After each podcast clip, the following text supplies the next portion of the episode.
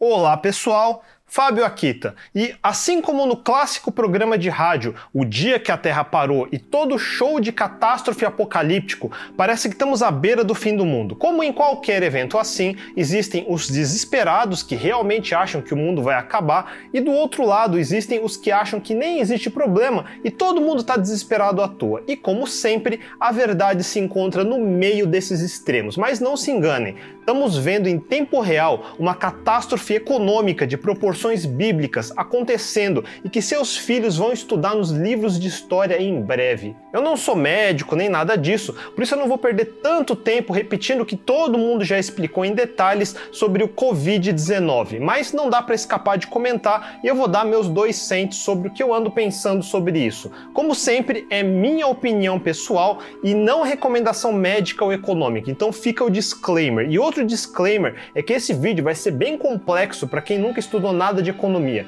Eu mesmo não sou economista, mas preparem-se para ter que pausar e repetir alguns trechos. Vocês sabem que eu sempre mostro no vídeo algumas palavras-chave que são jargões e que eu acho importante que vocês estudem depois se não souberem. Não me venham depois comentando nervosos. Ah, Kita, mais na minha opinião, mais na opinião do Olavo, mais na opinião do Átila, mais na opinião de Jesus. Foda-se, eu vou explicar uma linha de raciocínio minha, isso não é concurso de popularidade. Primeiro de tudo, isso já devia ser senso comum, mas duvide de absolutamente tudo que vem via grupo de WhatsApp. Para cada uma informação útil, deve vir umas 10 completamente inúteis. Qualquer coisa de teoria da conspiração é lixo. É divertido de especular, mas não é para levar a sério. Qualquer coisa sobre cura iminente é lixo. Qualquer politicagem é lixo. Qualquer dica para sair de casa ou receita caseira é lixo. Tem gente que tem medo da Deep Web, eu tenho medo dos grupos de WhatsApp que é a verdadeira verdadeira Deep Web. Vamos pensar com lógica por dois segundos que isso tudo não é difícil assim de entender. A essa altura já existem milhares de vídeos e acho que todo mundo já sabe o que precisa fazer. Vamos resumir. Num cenário normal, sem milagres ou novos desastres, estamos falando em ter uma vacina para esse novo coronavírus entre um ou dois anos. Vacinas normais podem levar até 10 anos para atingir o mercado, então um ou dois anos seria bem rápido. Ferrou então, vamos ter que ficar em quarentena até o ano que vem? Também não é necessariamente isso. O maior problema desse vírus é que é muito fácil se contaminar. Logo que você se contamina, imediatamente passa a contaminar os outros, mesmo sem apresentar sintomas. E por essa facilidade, a expansão dos casos é quase exponencial. Para quem é cientista de dados, estatístico ou simplesmente sabe fazer contas simples, temos curvas exponenciais, curvas logísticas, regressão linear. Não devia ser tão complicado. Para o resto de vocês, assistam este vídeo da Tree Blue One Brown, explicando em termos muito simples o que isso significa. Sério, pausem esse vídeo e vão assistir. Pensar em termos exponenciais é tão básico quanto saber fazer regra de três, e você precisa saber pensar assim. Em resumo, a razão que precisamos ficar todos em casa é o seguinte: digamos que o Brasil, no momento da publicação desse vídeo, tem uns 1.500 casos confirmados, provavelmente mais já, e digamos que sem tomar muitos cuidados, estamos crescendo a uma taxa de 15% ao dia mais ou menos, e digamos que vamos continuar sem fazer nada. Quantos casos vamos ter depois de meros dois meses? Então vamos abrir a HP12C e usar tudo que eu sei sobre ela, que não é muita coisa, desculpa aí. Vamos plugar 1.500 como valor presente ou PV, daí adiciona 15 como sendo a taxa ou interest rate, que é I, finalmente plugamos 60 dias como N e agora clicando em FV, que é o valor futuro, temos quase 6,6 milhões de casos confirmados daqui só dois meses. Esse é o poder dos juros compostos. Agora, digamos que uma boa parte da população faça a coisa mais óbvia, que é diminuir a taxa de expansão ficando em casa e mantendo a distância social a qualquer custo. Sejamos otimistas e digamos que isso faça a taxa de expansão diminuir dos 15 para 5%. Esses 5% são os babacas querendo ir de propósito para praias, festas e coisas assim. Vamos plugar os mesmos 1.500 casos confirmados em PV de novo, mas dessa vez colocamos 5% como taxa, os mesmos 60 dias como N e o valor futuro FV será de 28 mil casos. Ainda assim é bastante gente, mas concordam que é ordens de grandeza melhor que 6,6 milhões. Digamos que nem fomos tão disciplinados assim, afinal, o que não falta por aí é babaca, e a taxa de 15% caiu só para 10%. Vamos plugar os mesmos números, depois de 60 dias teríamos 456 mil casos, que ainda assim é muito menos que 6,6 milhões. Esse é um dos casos onde toda contribuição individual de ficar em casa faz muita diferença, porque é uma taxa de crescimento exponencial. Cada 1% que se diminui nessa taxa são dezenas de milhares de casos a menos. E como que baixamos essa porcentagem? Ficando em casa. Você quer ajudar? Não aumente essa porcentagem, fique em casa. A outra forma de diminuir essa curva é diminuir o número de casos já confirmados. E para isso, sem a cura, precisa de algum tratamento. Felizmente, existem vários em teste em vários países, já tem gente se curando, só que leva muitos dias ou semanas para isso acontecer. Por isso, não correlacione ver uma notícia de gente sendo curada com você se animando de querer já sair para a rua. Você só vai estragar tudo e desperdiçar esse avanço. Não quer ajudar? Pelo menos não atrapalha. Para alguns de nós vai ser só um período de inconveniente que precisamos passar, mas para muitos é possível que a gente esteja só vendo o começo de uma grande crise que nem começou direito ainda. Obviamente eu vou torcer que não, mas vamos entender o que isso significa. O que podemos esperar pela frente? Como interpretar o que está acontecendo e o que devemos fazer agora? Chegou a hora de eu tentar explicar algumas coisas que eu vim dizendo em vários dos meus vídeos anteriores.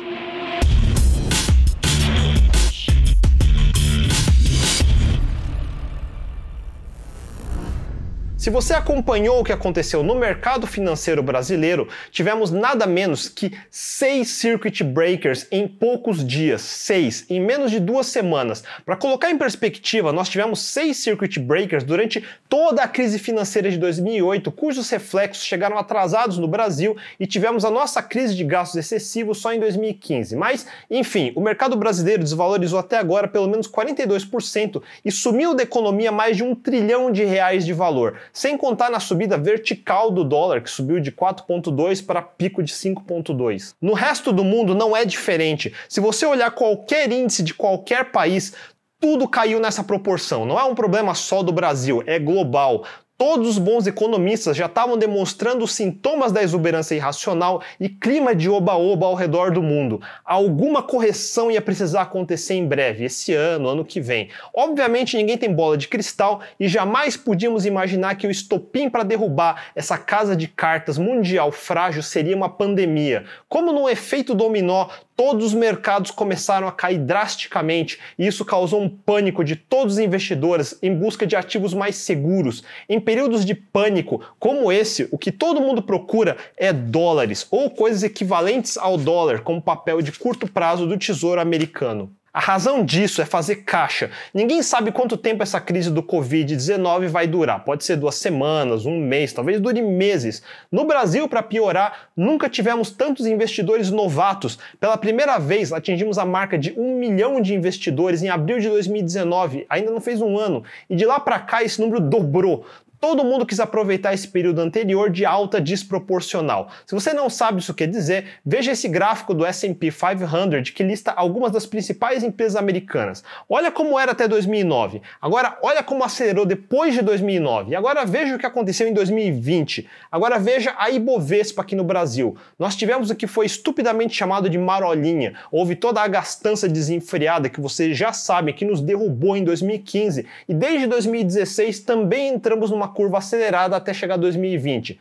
Olha só essa queda. Nós retrocedemos até níveis de 2017. Pelo menos até agora, eu ainda não estou sentindo nenhum desespero, pessoalmente falando. E isso porque eu estou exposto em diversos tipos de ativos, incluindo ações, ouro, bitcoins, tanto aqui no Brasil quanto nos Estados Unidos. Eu vinha falando há tempos que estávamos perto de uma correção e eu achava que ia enxergar os sintomas a tempo de realizar meu lucro e sair fora. Mas lógico que eu nunca ia prever uma pandemia do dia para a noite. Esse evento foi a definição de um cisne negro. Eu repito esse termo faz tempo, mas se até hoje você ainda não leu Nassim Taleb, agora é meio tarde demais. Enfim, durante essa queda abrupta, minha carteira desvalorizou algo por volta de meio milhão de reais na minha pessoa física. Não se preocupe, não vai me fazer falta por enquanto. E isso para dizer que eu tenho sim interesse numa recuperação rápida e mesmo assim eu preciso dizer o que eu realmente acho que vai acontecer. Pelo menos eu não estava muito alavancado. Quem estava alavancado excessivamente provavelmente começou ou vai começar a sofrer chamadas de margem e vai perder muito dinheiro.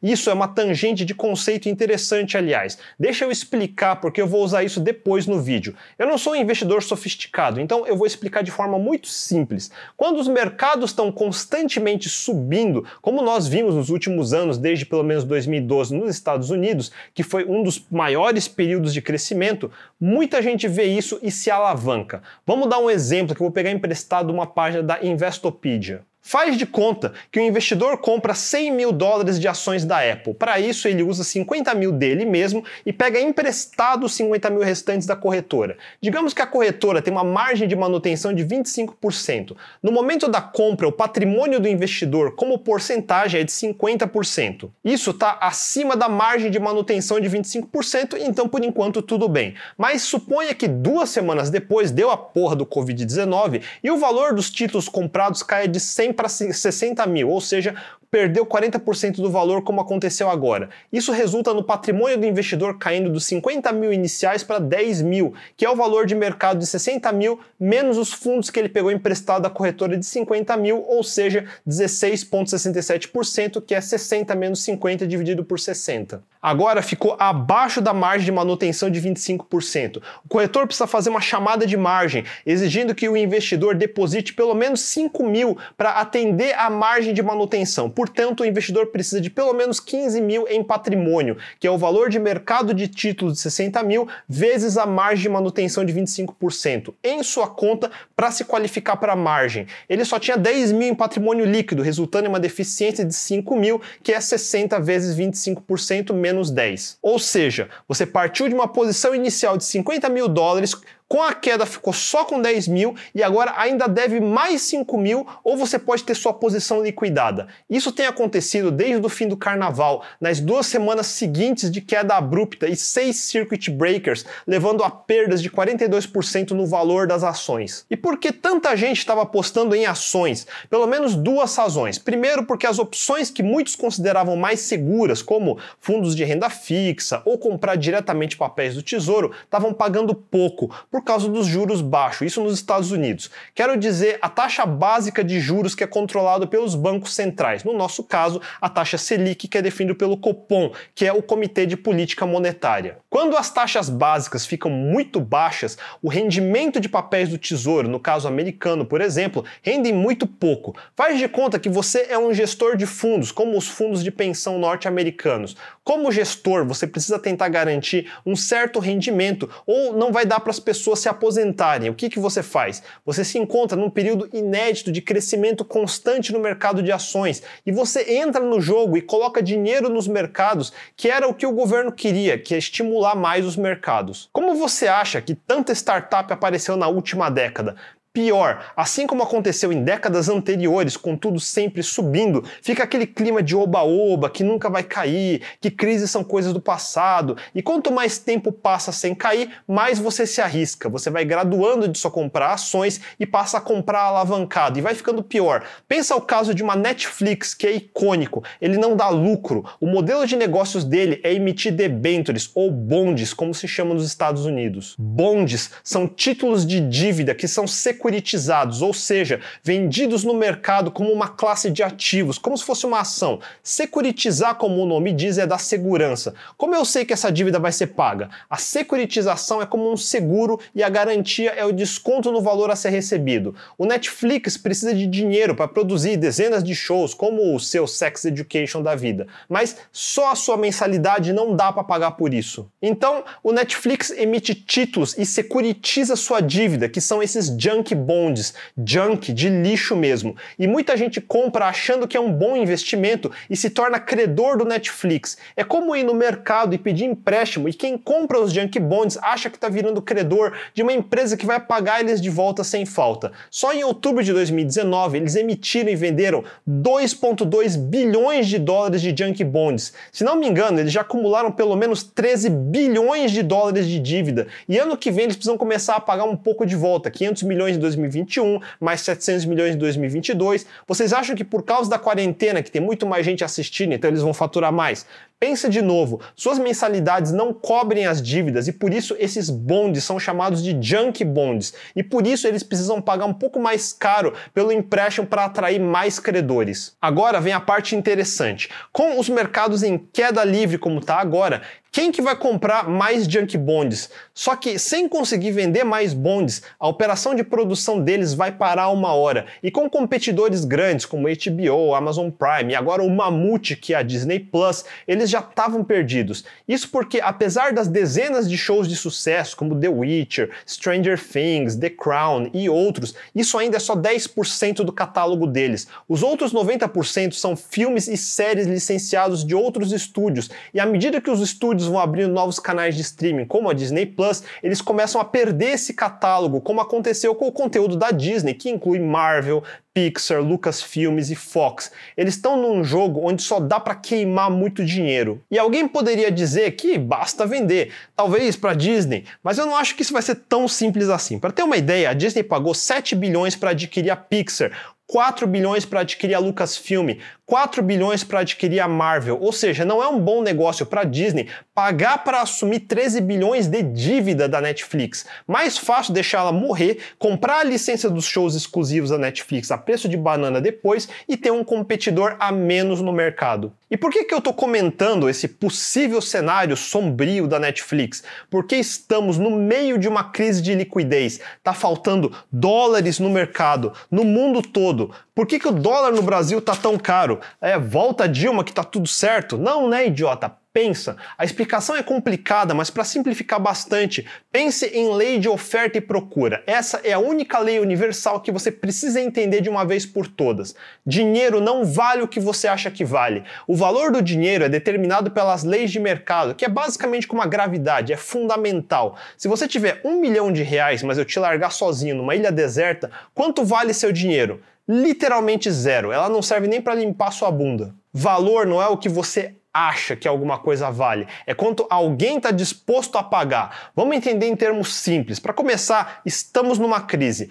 Todo mundo está endividado direta ou indiretamente em dólares. Como países, nós importamos e exportamos e a moeda base é o dólar americano. Para sobreviver e pagar suas dívidas, você precisa de dinheiro cash, aquela barra de ouro ou prata que você tem guardado, seus bitcoins, suas ações, sua casa, não vai pagar suas dívidas desse mês se você está prevendo que seu faturamento vai diminuir ou até mesmo parar, como é o caso de muitos negócios mundo afora que já pararam completamente ou quase. Empresas aéreas, empresas de eventos, restaurantes, lojas, hotéis, o seu cabeleireiro, o seu dentista, a sua diarista, todos eles já estão sofrendo hoje. Como que microempresários vão pagar a folha de pagamentos? Esse mês ainda tem caixa, talvez. Se a quarentena durar mais de um mês e o faturamento continuar zerado, fodeu. Acabou o caixa, acaba o dinheiro. Não tem mais como pagar funcionários. Eles vão precisar começar a fazer uma coisa que não se fazia há 10 anos: cortar custos brutalmente e tentar ficar eficientes. Só que isso não resolve o problema do curto prazo. Sem faturamento, você precisa tirar dinheiro de algum lugar, seja via empréstimos, seja vendendo ativos. E por isso você tem esse cenário o preço de tudo está caindo porque tem mais gente querendo vender do que gente querendo comprar. O valor das coisas, incluindo o valor das moedas, é definido pela oferta e demanda. E aí todo mundo precisa trocar tudo por dólar. Mas agora pense no dólar como um produto de prateleira. Não tem estoque de dólar suficiente para todo mundo. Então o valor do dólar aumenta na mesma proporção que ações e tudo mais caem. Portanto, o preço do dólar sobe se comparado ao real e a qualquer outra moeda. Por exemplo, veja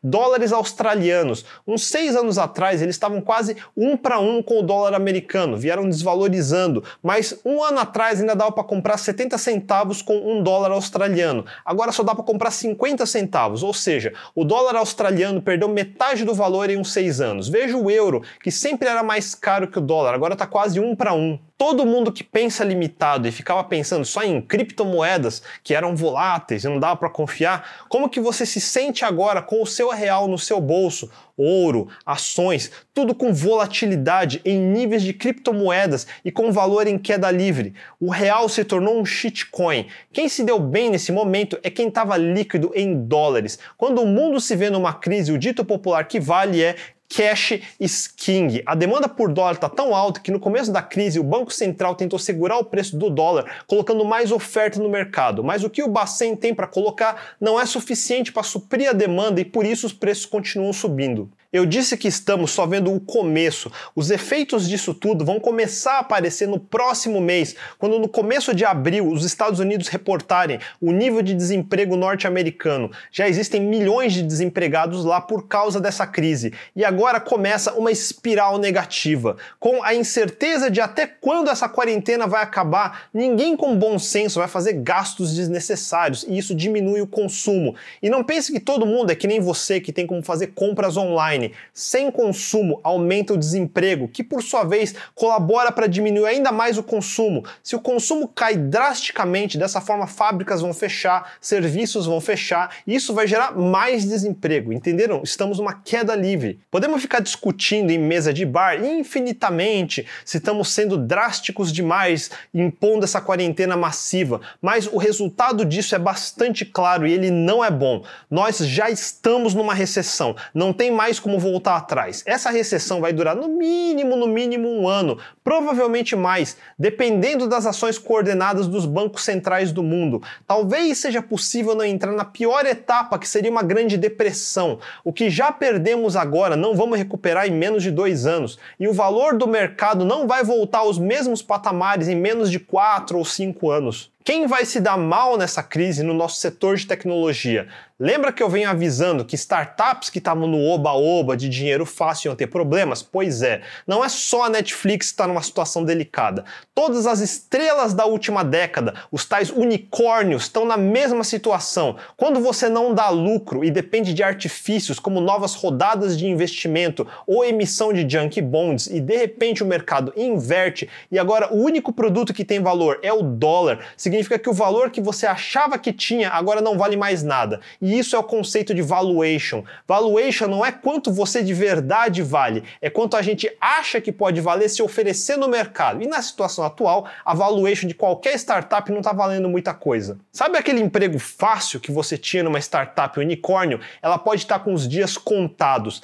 Se a posição que você tem não gera valor para a sobrevivência da empresa, eu ficaria bem preocupado, porque agora muitas dessas startups vão ser obrigadas a fazer uma coisa que elas nunca tentaram fazer, ser eficientes. E para ser eficiente, cada centavo conta. Então, a primeira coisa que precisam fazer é cancelar o desenvolvimento de qualquer coisa experimental ou que não colabore diretamente para o bottom line, para os resultados. Em seguida, precisam demitir todo mundo em posições que não são essenciais. Sabe aquele emprego fácil de coach? Já era. O que eu falei no vídeo de programação não é fácil vai começar a acontecer agora. E eu já tenho ouvido casos de demissões agora já por causa disso. Alguns vão se precaver e cortar custos agora. Alguns vão apostar que haverá algum milagre e segurar até ser tarde demais. Mas claro, não quer dizer que todas vão fazer isso amanhã. A maioria dos unicórnios que operam com fluxo de caixa negativo costumam conseguir levantar rounds de investimento que conseguem manter elas por uns dois dois anos. Quem conseguiu levantar investimento recentemente tem cerca de uns dois anos para ficar eficiente. Quem está no fim do ciclo e estava precisando de mais um round é que vai se dar mal. Mas mesmo assim, ainda tem outro cenário. Para que, que servem os bancos centrais? Isso é um assunto super cabeludo, mas a função do Banco Central é controlar o fluxo de moeda na economia. Eu nem vou entrar na questão de keynesianos versus escola de Chicago versus austríacos, eu vou só falar do meu ponto de vista. Eu falei que o mercado está massivamente procurando dólares, vendendo tudo que tem para ter dinheiro em caixa. E também disse que se o estoque de dólares não é suficiente, o preço do dólar sobe rápido demais e causa uma crise de liquidez na economia. O que, que significa isso? No pior cenário, imagina um belo dia acordar e tentar sacar dinheiro no caixa eletrônico e não sair nada, porque acabou o estoque de dinheiro. Eu também disse que o valor das coisas é determinado pelo mercado. Muita gente vê uma empresa como uma Apple e as notícias até o começo do ano dizendo que as ações subiram e ela agora vale quase um trilhão e meio de dólares. A maioria da população pensa de forma ingênua, quase infantil, que existe uma conta de banco com um trilhão e que eles podem sacar todo esse valor em papel moeda a qualquer momento. Mas não é assim que as coisas funcionam. Vamos dar um exemplo. Por volta de 12 de fevereiro desse ano, antes dessa crise começar, uma ação da Apple valia uns 327 dólares, o que computava um market cap ou valor de mercado de 1,4 trilhão de dólares. Em 23 de março, pouco mais de um mês depois, o valor da ação caiu para 224 dólares e agora a Apple vale só 980 bilhões. Porra, ainda é bastante dinheiro, claro, mas em pouco mais de um mês, a Apple perdeu mais de 400 bilhões de dólares, ou mais corretamente, desvalorizou 400 bilhões. E para ter uma ideia do que isso significa, 400 bilhões é mais ou menos a reserva de dólares que o Banco Central brasileiro tem em caixa. Toda vez que você ouve falar de algum bilionário ou celebridade rica, é a mesma coisa. Eles não têm todo aquele dinheiro em espécie. O preço da Apple, aos olhos do mercado do dia 23 de março, é 980 bilhões e não mais 1,4 trilhão. Agora, deixa eu voltar no tempo mais de 10 anos, para a crise financeira de 2008, que eu sempre menciono nos vídeos. Eu recomendo muito que vocês assistam esse documentário da HBO, também o filme The Big Short, que eu já indiquei várias vezes nos meus vídeos, e leiam sobre o que aconteceu. Mas em resumo, hiper resumido, lá por volta de 2005 em diante se iniciou uma bolha imobiliária, acesso mais fácil a crédito e tudo mais começou a incentivar as pessoas a comprar mais casas e fazer financiamentos com os bancos, os chamados mortgages ou hipotecas. Agora vai ficar complicado, então presta atenção. Pense em hipotecas de milhares de pessoas sendo empacotadas em produtos financeiros e sendo securitizados. Papéis que têm como garantia essas hipotecas ou Mortgage Backed Securities ou MBS. Num primeiro momento está tudo certo, as pessoas que financiam passam por análise de crédito de banco com credibilidade, então todo mundo costuma ser um bom pagador e por isso essas MBS têm valor, diferente dos junk bonds do Netflix que eu falei. Só que com o crescimento da bolha aumentou o incentivo para se procurar procurar por mais hipotecas para emitir mais MBS. MBS se tornou um produto de alta demanda e para suprir essa demanda começaram a flexibilizar o crédito para pessoas que não eram bons pagadores, pessoas que hipotecavam a mesma casa mais de uma vez e essas hipotecas podres ou subprime mortgages começaram a poluir os MBS. E o primeiro erro é que as agências avaliadoras continuaram a dizer que essas MBS eram confiáveis. Os vendedores de MBS estavam tão seguros que essas hipotecas eram todas de valor que eles ofereciam garantias caso alguém faça default na hipoteca, onde default em inglês é calote. A seguradora garantia o crédito. Esses eram os Credit Default Swaps ou CDS o volume de CDS era tão grande que no seu pico acho que vai, havia o equivalente a 47 trilhões de dólares. Para ter noção desse valor, essa é a ordem de grandeza da dívida dos Estados Unidos. Não havia dinheiro no sistema financeiro suficiente para cobrir esse tanto de CDS. Quando a crise começou, Todos os bancos norte-americanos estavam contaminados de subprime MBS podres e CDS que eles não podiam cobrir. E isso não foi uma corretorazinha de criptomoeda do Rio Grande do Sul. Estamos falando de Goldman Sachs, Merrill Lynch, JP Morgan, Wells Fargo, Citigroup. O cenário era tenebroso. Esse câncer fez desaparecer o dinheiro do sistema, porque o dinheiro só existia numa planilha, no balanço dos bancos. Um monte de gente perdeu as casas porque pense nessas hipotecas como alavancagem que eu expliquei no começo do vídeo. Num determinado momento, elas precisavam pagar a mais para cobrir e a maioria não tinha como. Daí o banco faz foreclosure, que é tomar a casa.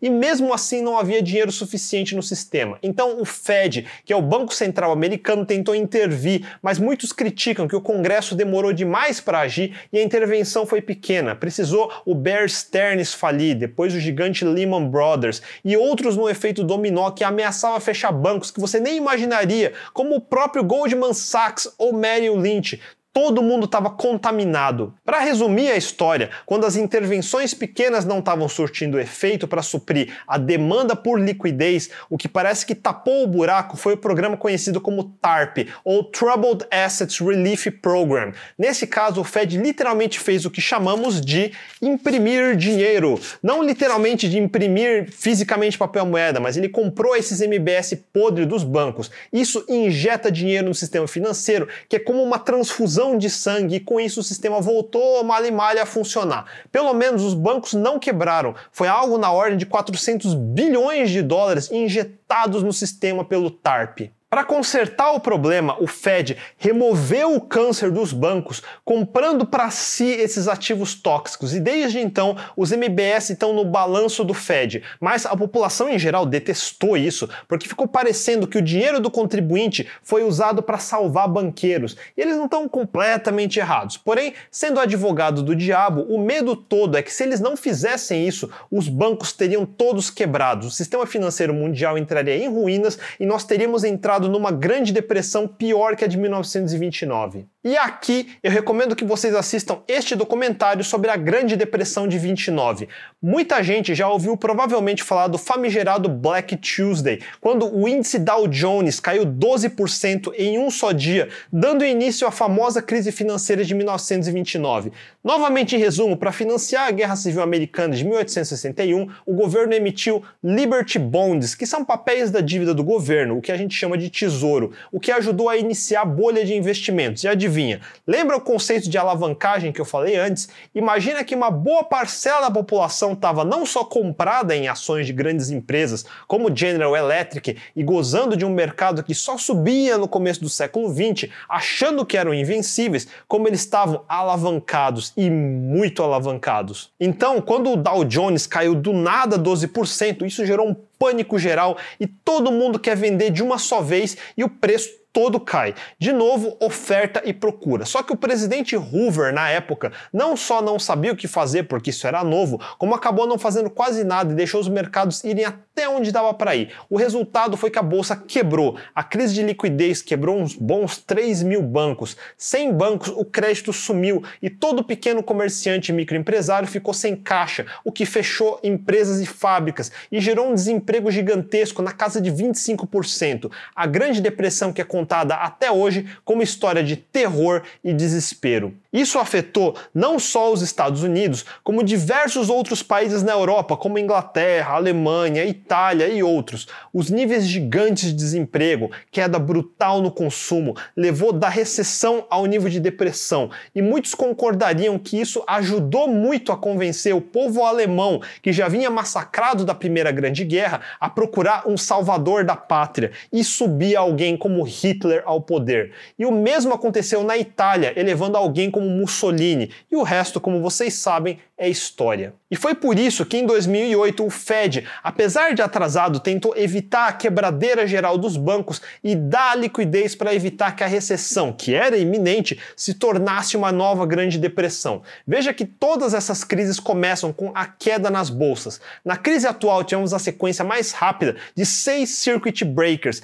Nem na crise de 2008, nem da de 29 foi rápido assim. Eu disse que o Fed injetou pelo menos 400 bilhões via o programa TARP para estancar a crise de liquidez na crise de 2008, o Fed hoje está prometendo trilhões de dólares e os mercados continuam não reagindo. Eu disse que o nível de desemprego durante a Grande Depressão de 29 chegou a 25%. Alguns analistas, como o do Goldman Sachs, avaliam que podemos chegar a 30% de desemprego esse ano nos Estados Unidos por conta dessa crise de quarentena gerada pelo pânico. E dessa vez temos mais uma variável. Não sabemos quanto tempo vamos ter que ficar em quarentena. Mesmo se por milagre a doença simplesmente sumir hoje, nós já estamos em recessão. Se formos obrigados a ficar mais do que um mês, vamos começar a ver nos noticiários várias empresas quebrando uma atrás da outra. Depois vamos ver notícias de como o desemprego está atingindo níveis recordes. E se nada mudar, podemos mesmo acabar entrando numa grande depressão. Esse é o pior cenário possível e por isso nesses dias próximos de 23 de março de 2020 caso você esteja assistindo esse vídeo no futuro, o Fed está querendo evitar fazer muito pouco, muito tarde, como foi em 2008 e 2029, e está indo all-in, atirando com tudo que tem, anunciando um Unlimited Quantitative Easing, que é um termo que você vai ouvir falar muito ainda. Para evitar toda essa espiral negativa que aparece numa recessão, o Fed está querendo apertar o botão de reset. Em 2008, ela comprou os ativos tóxicos que eram os subprime mortgage backed securities. Em 2020, ela não quer só recomprar títulos do Tesouro, ela quer comprar todos os ativos tóxicos e puxar todos os preços de tudo que caiu para cima de novo. Não literalmente tudo, mas bastante. É quase como nacionalizar tudo. O problema de fazer isso, que é praticamente imprimir dinheiro do nada, é que isso desvaloriza o câmbio e se não tomar cuidado, gera uma puta inflação. E se você é novo, pergunte aos seus pais o que foi a hiperinflação dos anos 80 no Brasil e por que temos medo de inflação. Mas pior que isso, ninguém tem uma mínima noção de como funcionam esses mecanismos que eu acabei de citar. E provavelmente a gente talvez não caia numa depressão do jeito negativo que eu pintei. Se der certo, as intervenções vão funcionar o suficiente, mas não vão conseguir salvar todo mundo. E vai de novo ficar a impressão que os governos estão salvando os bancos e as grandes empresas. E de novo vão ver revoltas como o movimento Occupy Wall Street e pode de novo levar a população a acreditar que precisamos de medidas socialistas, populistas e, consequentemente, totalitárias e ditatoriais. Porque se tem uma coisa que a população média adora fazer, principalmente em tempos de crise, é achar um salvador da pátria. E é assim que os Hitlers da vida chegam ao poder. O que temos hoje não é capitalismo, já não é faz décadas, não é livre mercado. O correto seria deixar o mercado se corrigir e expurgar o câncer. É como qualquer organismo em evolução durante milhares de anos. Mas se tivermos uma mão divina como o Fed, literalmente salvando temporariamente o mundo todo, uma hora isso vai causar uma crise de proporções ainda maiores do que hoje. E eu não tenho como explicar em poucos minutos todas as ramificações, por isso aqui eu paro para recomendar dois canais que vocês deviam assistir. O primeiro é o Ideias Radicais, que explica muito dessa filosofia, e o segundo é o canal do Fernando Ulrich, que tem feito uma cobertura muito boa em todos os dias dessa crise e também já vinha explicando quais são os efeitos que essas intervenções do Fed podem causar. O que todo mundo quer saber agora é o que deve fazer, e obviamente é impossível de dizer. Quem tem essa bola de cristal certamente não está divulgando. Lembram do meu vídeo de não terceirize suas decisões?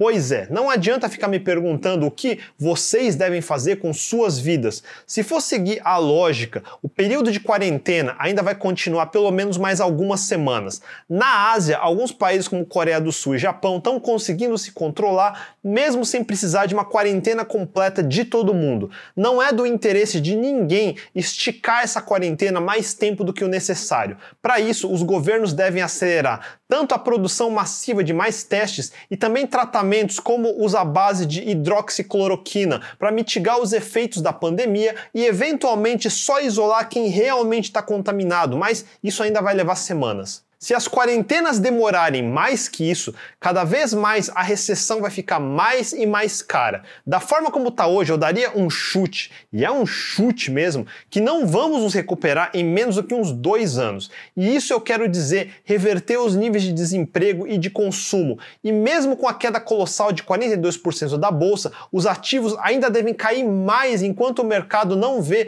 que as quarentenas estão chegando ao fim. E todo esse valor perdido só deve ser recuperado em uns 4 ou 5 anos. Por isso, a recomendação mais óbvia para quem pode é ficar líquido. Isso significa manter dinheiro em caixa. Agora não é a hora de fazer grandes gastos. Se for possível atrasar o financiamento de uma casa, atrase. Se não precisar o carro que estava querendo comprar, não compre. Se for possível evitar fazer viagens caras, evite. Para quem tem condições, existem pelo menos duas oportunidades aqui. A primeira é para quem tem dinheiro e está líquido. Quando a poeira baixar, vai ser a hora de comprar ações de empresas que têm bons fundamentos e vão estar muito baratos. Então é a hora de estudar os balancetes e resultados das principais empresas na bolsa, escolher os que têm menos dívida, que estão menos alavancados e cujos nichos de mercado devem se recuperar primeiro. Para quem é jovem e estava afobado porque parecia que estava atrasado para entrar no mercado que não parava de crescer, pausa um segundo. Os mercados pararam de crescer. Na realidade, o que vai acontecer é muita demissão. Por isso, o valor de um profissional medíocre vai cair. Lembra? Oferta e demanda. Vai haver muita oferta, muito estoque sobrando de pessoas que só fizeram cursos básicos ou tiveram formação inadequada e vai crescer a demanda por profissionais bem preparados, que já são raros hoje. Vocês acabaram de ganhar uns dois anos ou mais para estudar com calma, criar fundações sólidas, como eu venho repetindo sem parar em vários vídeos do canal. E quando a maré virar, o mercado vai precisar de gente bem preparada. Eu disse isso antes e eu vou dizer de novo.